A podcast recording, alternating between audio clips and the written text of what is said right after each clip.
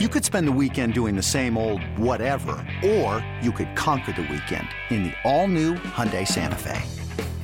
Visit HyundaiUSA.com for more details. Hyundai, there's joy in every journey.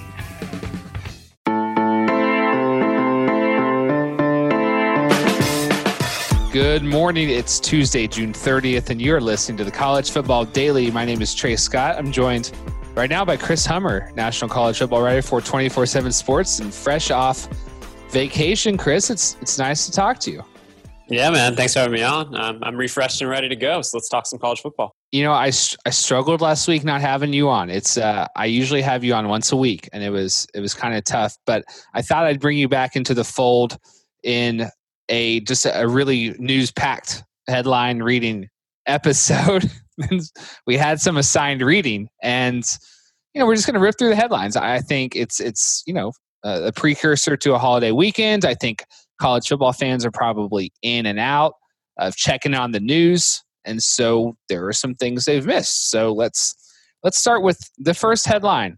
Kansas State players announce boycott of program in wake of offensive social media post by student. So, Chris, we've seen in the last month since the death of George Floyd, college football players rallying to change things. Um, we've seen Kylan Hill uh, was a pretty important uh, factor of Mississippi actually changing its state flag, which had uh, the Confederate battle flag in, in the left hand corner.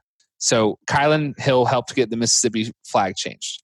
Uh, Iowa players pointed out that there there was this toxic culture in their strength and conditioning program. Chris Doyle gets fired.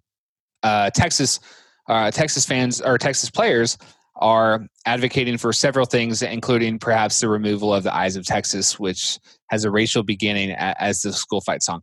We have not seen something like this, though, as far as what's going on at Kansas State. We've got the football team saying they won't play or practice or meet until the university expels a student.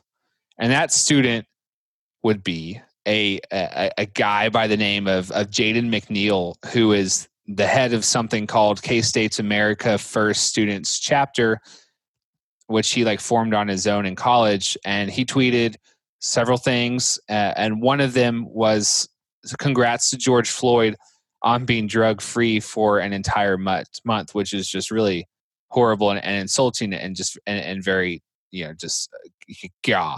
So like, call, Kansas State football players found that tweet and are now rallying against the expulsion of of a student. And you know the AD and Coach Chris Klieman seem to be in support of this movement, which is again without precedent because we've seen college football players rally for changing building names and changing flags, but like this is this is really something else. Yeah, this this actually is pretty reminiscent of a school not too far away from Kansas State that did this a couple of years ago, which was Missouri, um, when essentially many of the student athletes on the team threatened a boycott, and they were willing to kind of skip a game week. And this happened during a game week, and change came very quickly at that time for Missouri if the president wouldn't resign.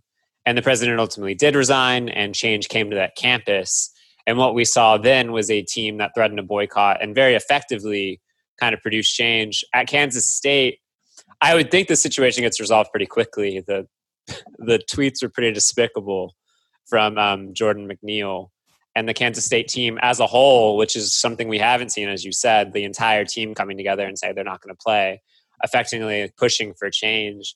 And I just think this is yet another example of college athletes kind of finding out they have more of a voice than they thought they did. And this is this is just coming in a time where college athletics as a whole is changing. We're seeing NIL rules change. Uh, soon, student athletes will be able to compensate off their name, image, likeness. Transfer rules are going to change. Public opinion about the sport as a whole is changing during the coronavirus pandemic. And we've completely seen students at some of these schools embrace that opportunity. In Kansas State, right now, their football program is flexing that muscle to produce important social change to them as they try to clean up and really make a needed just general change to the campus that's kind of comes out as really reasonable which they're essentially asking for the ability for Kansas State to dismiss a student for displaying openly racist, threateningly, or disrespectful action towards a student or a group of students. Yeah, and you might say like, how can they just force you to expel someone? But Kansas State has a code of conduct, so it's yep. uh, you know, it's it, it, go ahead. No, they're just asking for a specific policy to be enacted in the code of conduct, which seems like when you understand what they're asking for, it seems like a kind of a common sense policy. Yeah it's uh, you know it's crazy that I just ran down everything off the top of my head of as far as what's happened in the last month. I totally forgot about Chuba Hubbard and Mike Gundy. So yeah, so you know we'll see. What's interesting is Kansas State has paused voluntary workouts right now because of a COVID nineteen outbreak. So that kind of gives everyone a little bit of time without this like day to day sort of where the players drama uh, that that you would have if if things were were actually happening. So we'll see. We'll keep you updated on that one. Um, we mentioned Kylan Hill. I'd love to try to get Kylan on the podcast. I, I just you know reached out to Mississippi State this morning, seeing if if he would do interviews, but that's just. I mean, I don't know if we're fully appreciating the moment, Chris, and I don't mean you and me, but like just everybody, that a college football player at Mississippi State just got the state flag changed in a way. Yeah, I mean, it's going to be interesting. In uh, in 50 years, are we going to be talking about Kylan Hill in Mississippi's like essentially state textbooks? Yeah, talking about him being the influence that made the flag change, and it, it baffles me that Mississippi state flag remained Mississippi state flag into 2020, and it really baffles me that it took a college football player coming out to spark state legislative change, or at least spark the SEC and uh, Mississippi State to push for said change. Yeah, but that's that, that's where we are in 2020, and it just kind of it kind of underscores the value of a platform and a voice. And I just think it's hilarious that the state flag changed yesterday. Uh, Kylan's been tweeting about that and kind of the Black Lives Matter movement for much of the day. And then, like just earlier today, his most recent tweet was essentially saying, "Point me to your yoga instructor," because he's looking for a yoga instructor in Starkville. And that's he's just a kid. Of, yeah, he's he's like 20, 21 years old, and he helped spark this massive change that's going to change Mississippi as a state for forever. And this is just kind of what a college student can do, and it's honestly in some ways what college is about. It's about kind of finding yourself, finding your political voice, and kind of flexing it however you choose. And he's in a position to kind of enact change, and he helped make it happen. Yeah. So I remember the it was last week. It feels like you know months ago.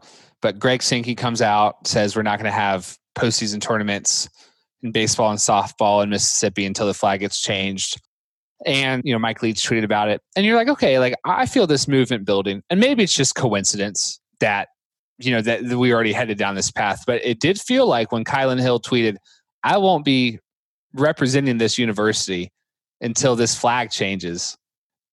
I'm sure all of those things led to the, led to the change, but they've the, the state's tried before. And I had Robbie Falk on the on the podcast last week, and he ran down it. You know, he said we tried this a few years ago. We tried this in 2001, and it just it always got voted down, but this time it didn't, and that speaks to the power of sports. Uh, I've got a few more headlines. Let's talk about the most unfun one, Chris, and then we'll finish with the more like interesting one.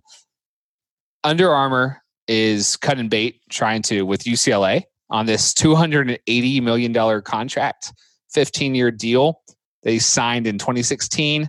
And last last September, it was like regarded as the largest college apparel deal. And it's also rumored now that Under Armour might be trying to get out of bed, so to speak, with with Cal. So it looks like the COVID 19 pandemic, the economic crisis is starting to hit college sports in this regard, and, and, we'll see if Under Armour tries to get out of the the co- college game completely. Uh, they represent a few other uh, big time schools, but you know I'm sure UCLA will be okay. I think this is more interesting from an from an Under Armour perspective. I think it's I think it's kind of both. I yeah? mean, do you think it's an indictment on UCLA? I I do. That yeah. When I was reading this and kind of thinking about it, I I certainly think it is. UCLA used to be this power brand in college athletics and obviously their basketball program is one of the most storied in history but other than a brief period a couple years ago where lonzo ball was on the team and the ball brothers and uh, their dad was the most uh, talked about figure in college athletics like ucla hasn't been relevant in a very long time. Yeah, Like, since Josh- Kevin Love and Russell Westbrook. Yeah. Yeah, and Josh Rosen was on campus and like he was very good, but the program wasn't good with him there. Like it's been a it's been a it's been a decade or so since UCLA really mattered in one of the two major sports, and I, I do think it's an indictment on UCLA a little bit. And it's it's certainly interesting that Under Armour was kind of pulling itself out of this agreement. I think Maryland is an interesting program to watch, and kind of the investment Under Armour is willing to make in Maryland and college athletics moving forward. If we're looking at it from that type of kind of side of things, but I, I do think it's an indictment on UCLA for sure. Yeah, Maryland is, you know, I- his name's escaping me. I, I believe it's Kevin Plank. Yep. Uh, Kevin Plank, the Under Armour uh, founder.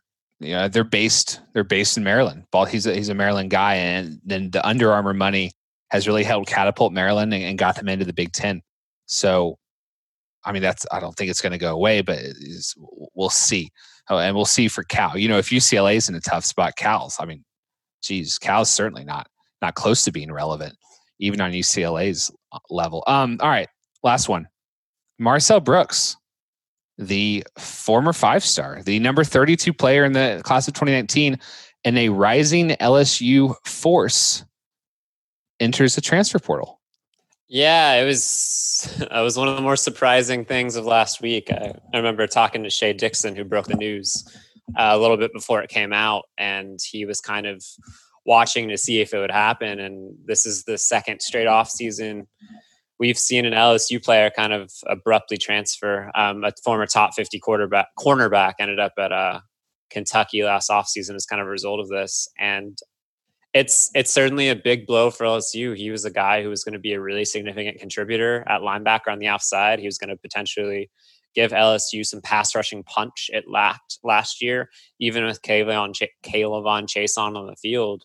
And Marcel Brooks, who has always been one of those guys that was either going to be a super superstar on the college level or a bust just because of um, some of his I don't know how much I want to get into that, but um, he's just an interesting figure, and uh, and uh, it'll be interesting to see where he ends up because um, I think there's certainly some stuff that comes with Marcel that you have to deal with as a coaching staff, and I think LSU was um, So this is off the field.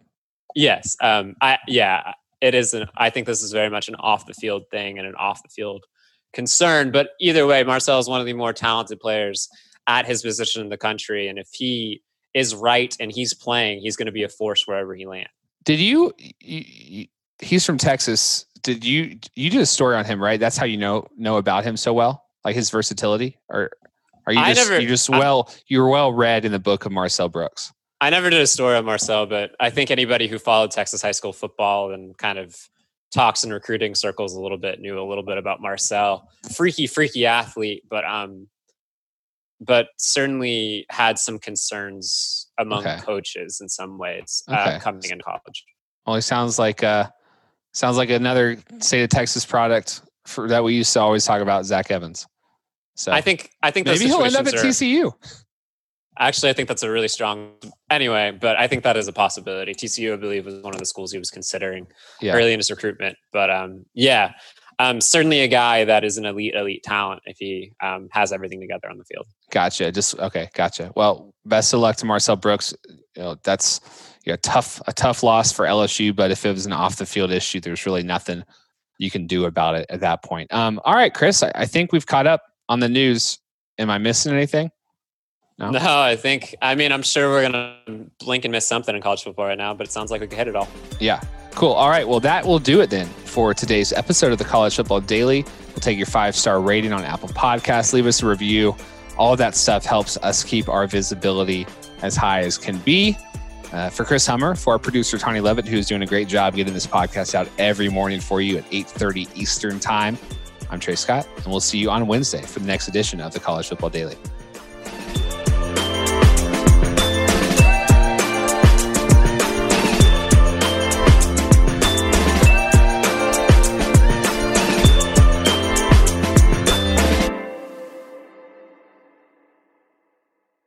It's the UEFA Champions League on Paramount Plus. Magical! Europe's top club soccer tournament. Champions versus champions. The best teams facing off in the knockout rounds. Magnificent! And it all takes place while you're filling out financial reports at work. In the middle of your day, in the middle of your week. So use that second screen. Call in sick. Do whatever you got to do to tune in Tuesdays and Wednesdays. Nobody watches the UEFA Champions League like us. Stream every match live exclusively on Paramount Plus.